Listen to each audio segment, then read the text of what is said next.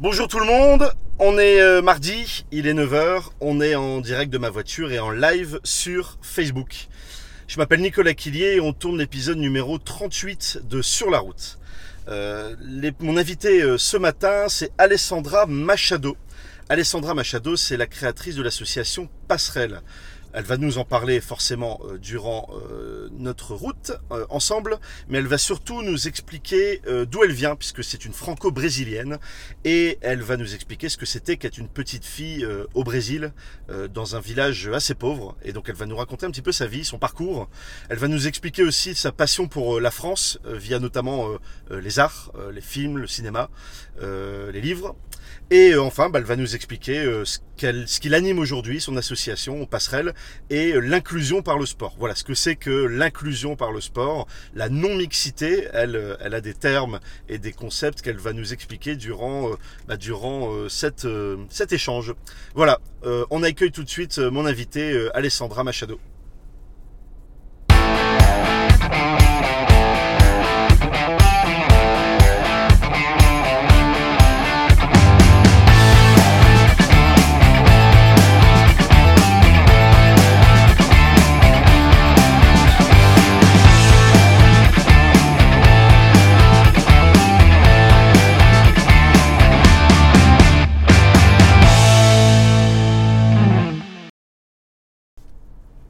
Salut Alessandra, Ça va? Ça va? Ouais. La forme?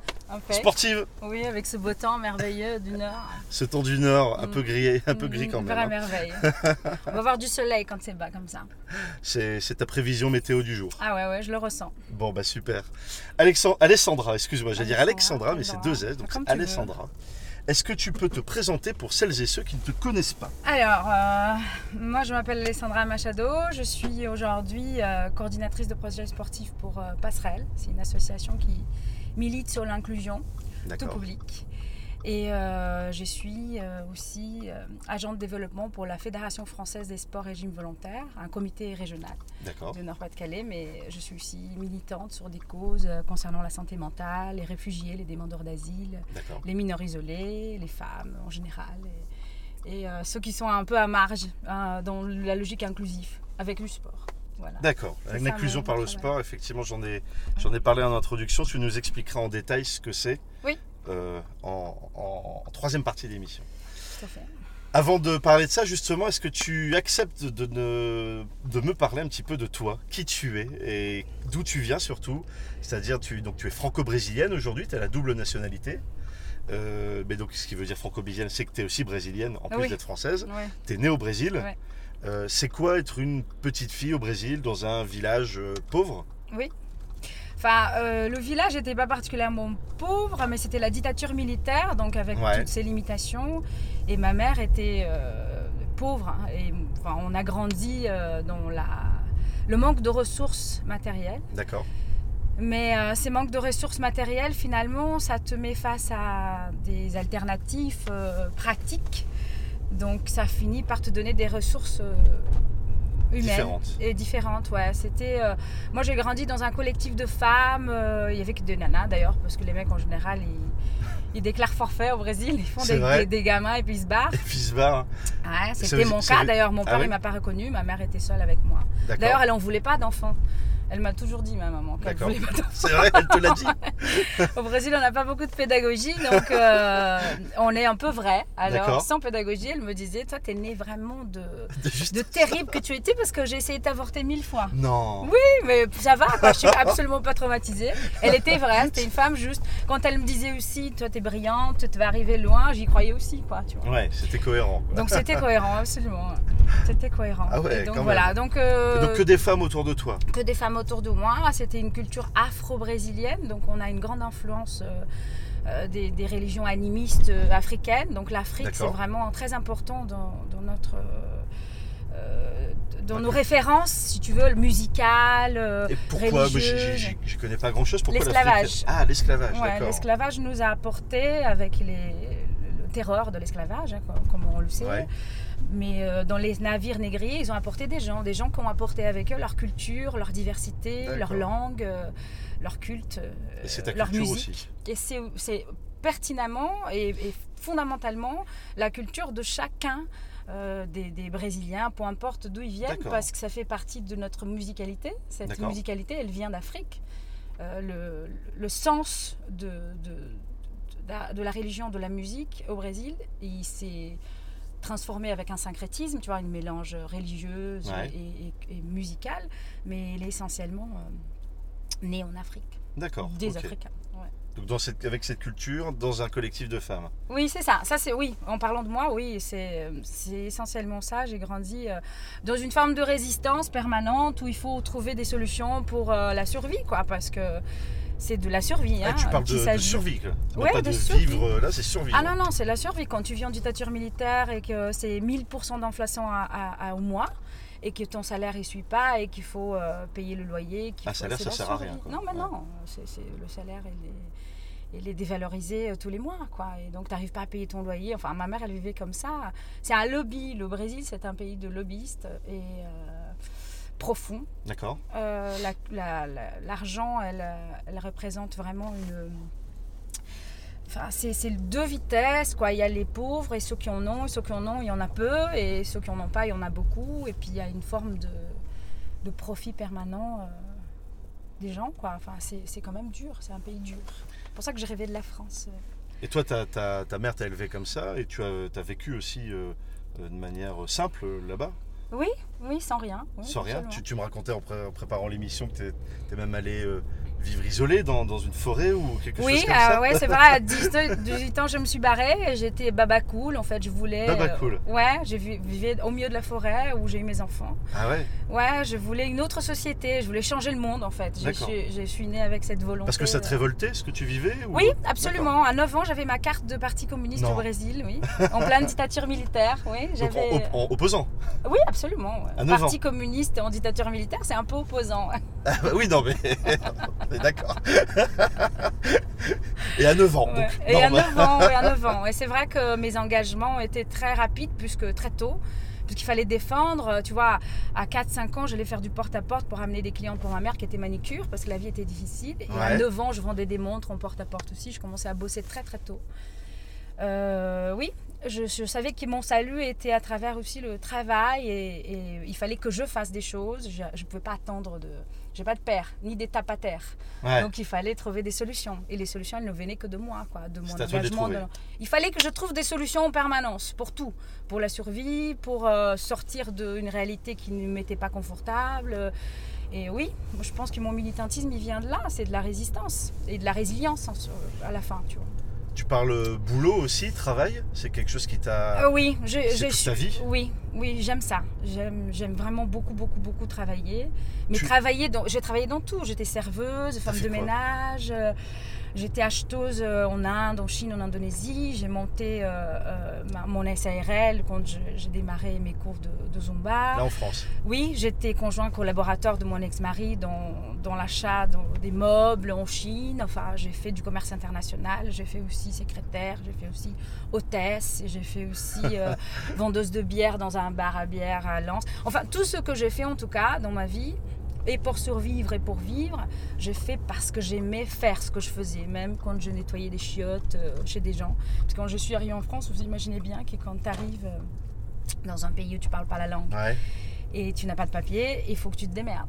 Donc tu fais Un un, peu. peu de tout. Ouais. Alors j'ai bossé parfois, euh, on, on me donnait du travail, même modèle pour une école de peinture à poil, euh, Ouais. du noir artistique, je l'ai fait. D'accord. Donc euh, oui, le travail c'est une passion. Ça bug. ça bug sur l'image. Ouais. On va regarder quel est le problème. Deux secondes. Mm. Hop. Non, ça ne bug plus. Ouais. Voilà, c'est parfait. Un petit bug. euh, C'est le réseau, c'est la 4G. Merci Orange qui nous fournit un réseau de qualité sur l'île. Bravo. Euh, donc tu disais que voilà, tu travailles, tu as aimé tout ce que tu as fait, quel que soit le boulot. Oui, c'est l'enthousiasme en fait de, de faire des choses, quoi, de, Ouais. de transformer mon environnement, de subvenir à mes besoins, de construire la liberté que j'avais choisi de vivre, d'être euh, autonome dans mes, dans mes choix. Enfin, oui, j'ai aimé tout ce que je fais, j'aime tout ce que je fais. Je suis aussi guide cycliste pour le Grand 8 D'accord. à Lille. C'est quoi le guide cycliste? Euh, je vais visiter la ville en vélo Ah, à des d'accord, ok. Belges parce que je parle cinq langues, donc euh, on me appelle souvent pour balader des, des gens qui viennent, des étrangers qui viennent visiter la ville de Lille et je les fais visiter les faubourgs de la ville auxquels je suis assez particulièrement attachée. Le- le- donc le je les sud. amène, ouais, je les amène à Oisem, à l'île Sud. euh, au faubourg de Béthune, Euh, je me balade là où il y a des gens parce que je trouve que la richesse des endroits, c'est essentiellement leur. euh, Évidemment que l'architecture c'est important, mais sans les gens, l'architecture vaut pas grand chose. Ouais, tout à fait. T'es arrivé en France il y a 25 ans, 20 ans, 25 Non, ans 20 ans, je suis arrivée. 20 ans ouais, 20 ans. Là, je, ouais. Pourquoi la- moitié. Pourquoi la France? Pourquoi t'as choisi la France? Qu'est-ce J'ai t'a pas choisi, hein. Pas Euh, choisi. Par contre, je suis passionnée par la France depuis l'âge de 9 ans, quand j'ai eu une carte postale de la Tour Eiffel par des copains de ma mère qui bossaient. Ah ouais? Euh, Et qui t'ont envoyé un truc et Ouais, voilà. T'as à découvert Marin. la France sur une carte postale C'est ça, j'ai découvert avec la Tour Eiffel. Je dis à ma mère, j'y vais là-bas. Elle me dit, bah, arrête de rêver, tu vas. Et en fait, oui, je suis venue ici, mais pas, pas parce que euh, j'ai acheté un billet d'avion pour venir. C'était beaucoup plus compliqué. Je ne vais pas te raconter Ouais. tout ça parce que ça va être long. Non, puis il faudrait d'autres émissions. Absolument. Mais oui, je suis fascinée par, euh, par la France aussi parce que très tôt, j'ai commencé à... T'as bossé dans un resto français, c'est ça Oui, en plus, j'ai bossé comme serveuse, mais j'ai fait un cours d'onologie également. D'accord. Euh, pour un restaurant qui s'appelait Version Française à Rio et je vendais des vins et comme je suis une bonne vendeuse, j'adore vendre, j'ai vendu des vins très chers. Même si je ne les connaissais pas, donc on m'a- payé un cours d'onologie à l'époque euh, pour continuer à vendre des vins.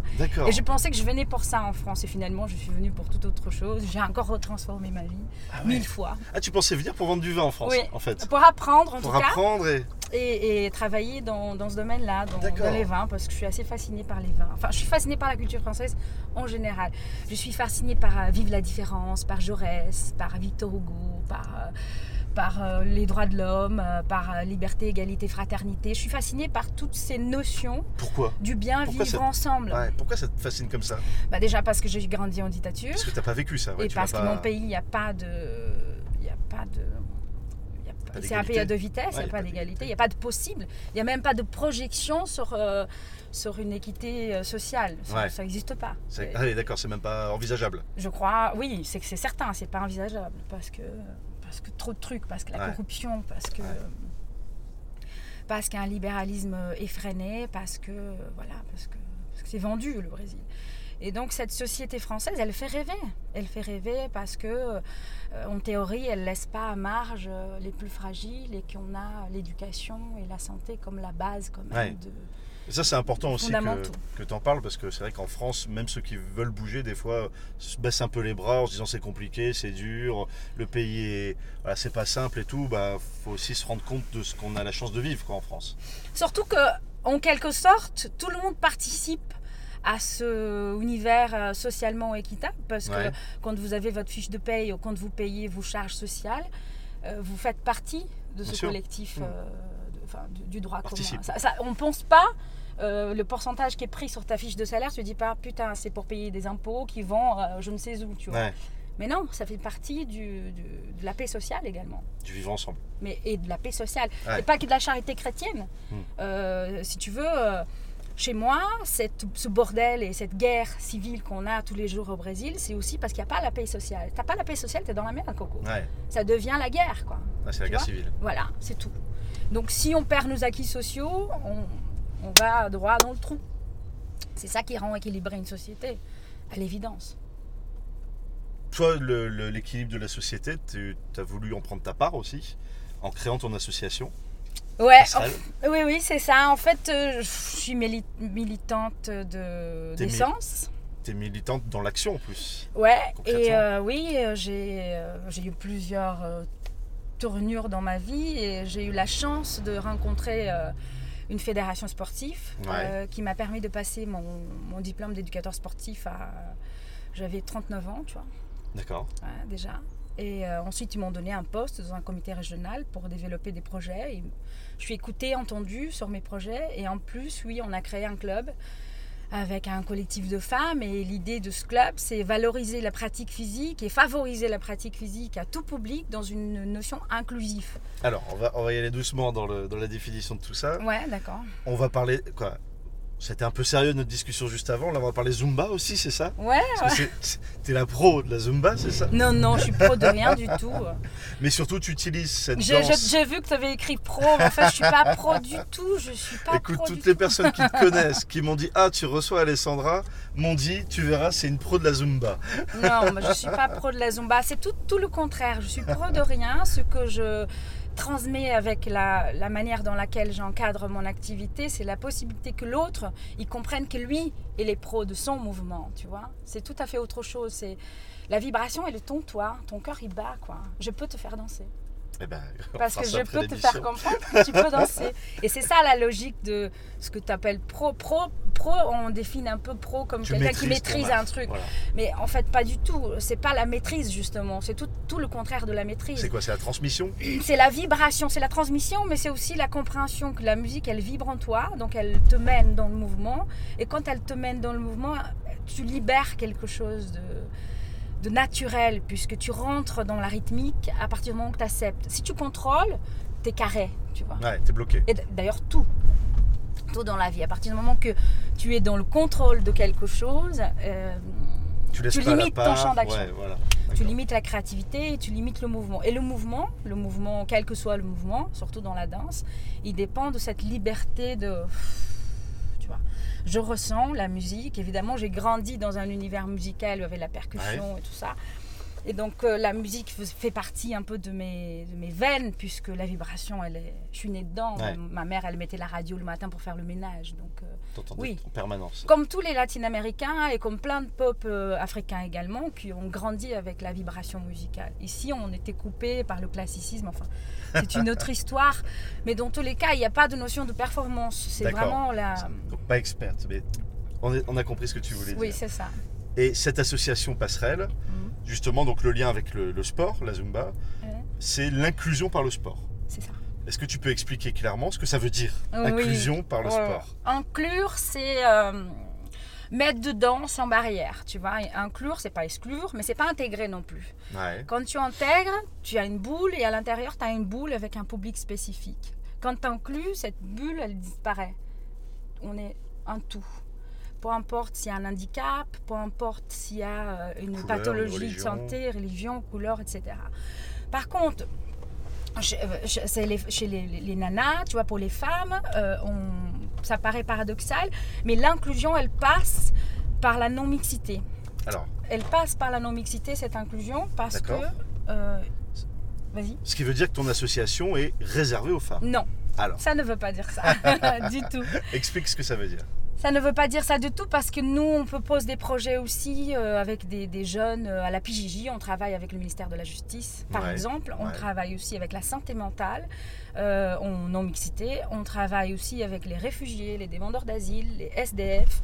Donc nos projets ne, ne sont pas exclusivement pour les femmes, Ouais. mais on plaide pour la non-mixité choisie parce que la, la femme aujourd'hui, les femmes dans le monde qu'on vit, le corps de la femme étant euh, un outil euh, commercial pour vendre du saucisson jusqu'à la voiture, euh, la valorisation même du corps et l'acceptation du corps vis-à-vis du regard de l'autre passe par une certaine logique de bienveillance avant de pouvoir être en mouvement dans le collectif. Donc, C'est un, un prérequis en fait. absolument. C'est avant de se dire euh, tout le monde est égal et on vit tous ensemble et c'est génial.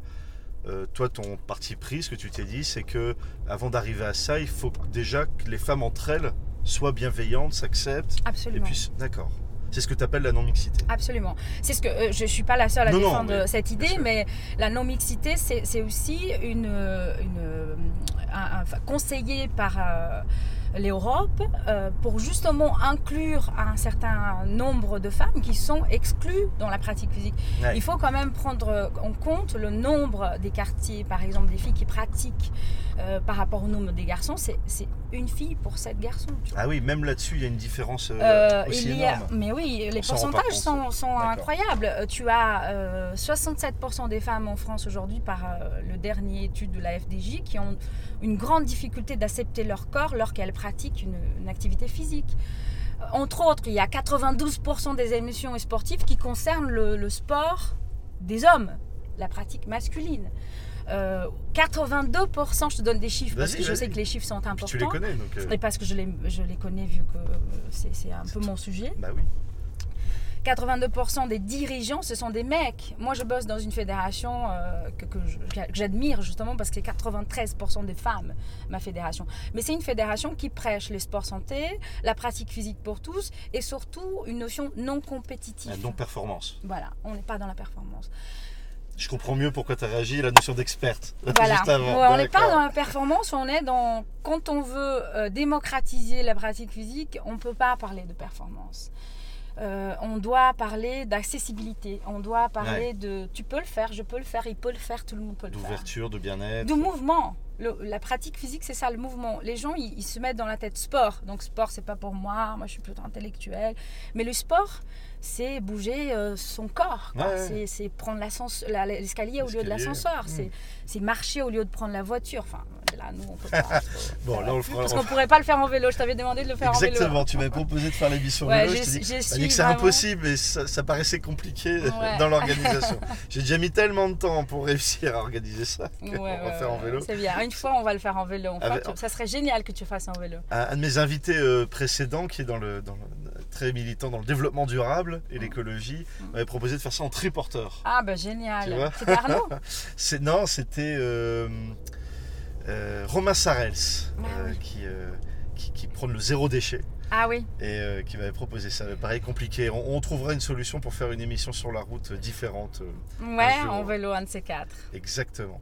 Donc cette association, aujourd'hui, tu agis Passerelle. passerelle, tu agis sur l'île principalement. Oui, euh, on est. Alors, mon rôle dans le comité régional, c'est de développer des actions autour des Hauts-de-France, parce Ouais, que j'ai un tra- c'est la région. Euh, mais Passerelle, c'est un club euh, local, donc à Lille, essentiellement sur le, le Croissant Sud, où on travaille, mais on travaille aussi à Oisem, dans le Vieux-Lille. Donc c'est les quartiers, voilà, pour ceux qui connaissent. Absolument, mais Oisem. comme c'est passerelle, l'intention c'est quand même faire du lien entre les, entre les les, quartiers. différents quartiers et, et pas que les quartiers prioritaires, euh, aussi l'entreprise, parce qu'on est 55% euh, de femmes qui viennent de- d'ailleurs et Ouais. 50% des femmes de quartier, donc on est kiff-kiff quoi. D'accord, ok. Ouais, le, le nom de l'association est bien choisi. Voilà. Voilà, super. Eh bien, écoute, merci pour, euh, pour ton histoire et ton Ben, parcours. écoute, C'était un plaisir. C'est passionnant, très intéressant. Euh, à la fin de l'émission, il y a une rubrique question de l'invité. Ouais. Ça permet de faire des liens entre les, les invités de, Ah de oui. chaque Ah épisode. oui, c'est- je te remercie d'ailleurs. Caroline euh, Vallant, euh, lors d'une précédente émission, tu as posé une question. Ouais. C'était de savoir, en gros, euh, une, poser une question sur ton alimentation, c'est ça? Ouais, c'est ça. C'était quoi sa question exacte Tu t'en souviens? Alors, elle voulait savoir ce que j'ai mangé que pour avoir mangeais. autant de pêche parce qu'on lui a dit que j'avais beaucoup de pêche. Et donc, tout de suite, euh, je, je- Alors, je- vas-y, bah, je te laisse répondre à, à Caroline, face caméra. Écoute, euh, Caroline, euh, tu sais que tout de suite, on s'est mis en lien. Enfin, Nico nous a mis en lien. Réponds à sa question d'abord. et on était bouffés ensemble. Donc elle sait un peu ce que je mange. Moi j'ai mangé essentiellement des graines et des racines, mais je suis non pas non plus une ayatollah du véganisme. Je trouve que la flexibilité alimentaire c'est plus important qu'une une identité ou une idée euh, fixe et qu'il faut savoir être euh, assez auto-reconnaissant de ce qui est important pour soi pour l'alimentation. En fait, c'est la flexibilité alimentaire que, que je prône. Moi, je mange pas de viande, par contre. Savoir Et- euh, choisir ce qu'on veut manger, c'est ça euh être conscient, Être conscient de l'importance de- des aliments et puis surtout manger plutôt des aliments que des produits. Quoi. Ouais. On est gavé de produits et dès qu'il y a deux, paquets pour l'emballage, c'est déjà trop. c'est déjà pas bon. Ouais, voilà, Bon. c'est déjà pas bon. Très bonne réponse. Et donc, tu le disais, Et donc Euh, je disais, voilà, tu as, les émissions euh, sur la route ont fait une, une belle rencontre visiblement vu que tu Oui. as rencontré donc Caroline physiquement il n'y a pas longtemps. Vous Ouais. êtes rencontrés puisque vous avez peut-être des projets communs absolument. autour de l'alimentation Absolument. notamment. absolument. Tu peux peut-être en, en parler, euh, en Oui. parler deux minutes? Oui, oui, je peux. Donc, euh, euh, elle était géniale parce qu'elle a répondu à mon invitation et puis on était manger ensemble. Elle m'invitait à manger ensemble dans un super resto. Et on a des projets concernant les femmes de quartier et les chefs d'entreprise autour de l'alimentation. Mais enfin, ça, c'est un truc qu'on est en train de d'organiser et puis je vais pas dire tout de suite parce que c'est euh, Suspense. c'est suspense mais moi je vous invite tous là qui viennent de regarder l'émission à télécharger euh, My Favorite C'est son application. c'est son application sur euh, une sorte de communauté autour de l'alimentation et surtout de, de l'alimentation intelligente. Voilà. Super. Et ben écoute, tu- le message est passé, c'est fait. Ok. bon. Alessandra, Merci beaucoup. Merci. Je te laisse sortir. Allez, à bientôt. Très bonne journée à toi, Ciao, bonne ciao. semaine et à très vite. À très vite. Salut. Voilà, c'est la fin de l'émission. J'espère que le message d'Alessandra vous a touché, euh, sa vie, ce qu'elle fait, son enfance au, au Brésil, euh, son amour pour la France, elle l'a rappelé. C'est quand même, bon, c'est une étrangère. On parle beaucoup d'immigration en ce moment. Euh, bah voilà, elle l'a vécu concrètement elle, et, et voilà ce qu'elle en a fait. Euh, donc très très intéressant. Euh, et, euh, et ensuite, bah, son association passerelle, l'inclusion par le sport euh, sur des populations compliquées euh, pour pour les bah, pour les inclure dans la société. Euh, la non mixité, un concept qu'elle qu'elle défend, qui, qui peut être compliqué à comprendre. Euh, là où aujourd'hui on prône l'égalitarisme euh, euh, total, elle, elle, elle, est pas seule d'ailleurs. Elle disait l'Europe aussi le, le, le recommande, conseille déjà de, se regrouper pour mieux se comprendre. C'est ce qu'elle prône dans son association. Voilà, j'espère que ça vous a intéressé, j'en doute pas, vu cette expérience. La semaine prochaine, émission spéciale. Spéciale puisque je serai en direct de Montréal mardi prochain, euh, notamment dans le cadre d'une énorme convention, une énorme conférence qui s'appelle le C2 à Montréal. Euh, c'est une conférence sur l'innovation euh, co-organisée par euh, l'équipe du Cirque du Soleil. Ça dure trois jours, j'y serai. Euh, ça va être génial, je vais essayer de vous faire partager ça. Euh, et donc je vais faire une émission spéciale. Par contre, eh ben, je n'ai pas encore euh, de validation concrète de mon invité. Ça sera une surprise, donc euh, la semaine prochaine, mon invité en direct de Montréal. D'ici là, euh, entreprenez, bougez-vous, faites des choses, agissez, prenez des risques et passez une très bonne semaine. Rendez-vous la semaine prochaine à Montréal. Salut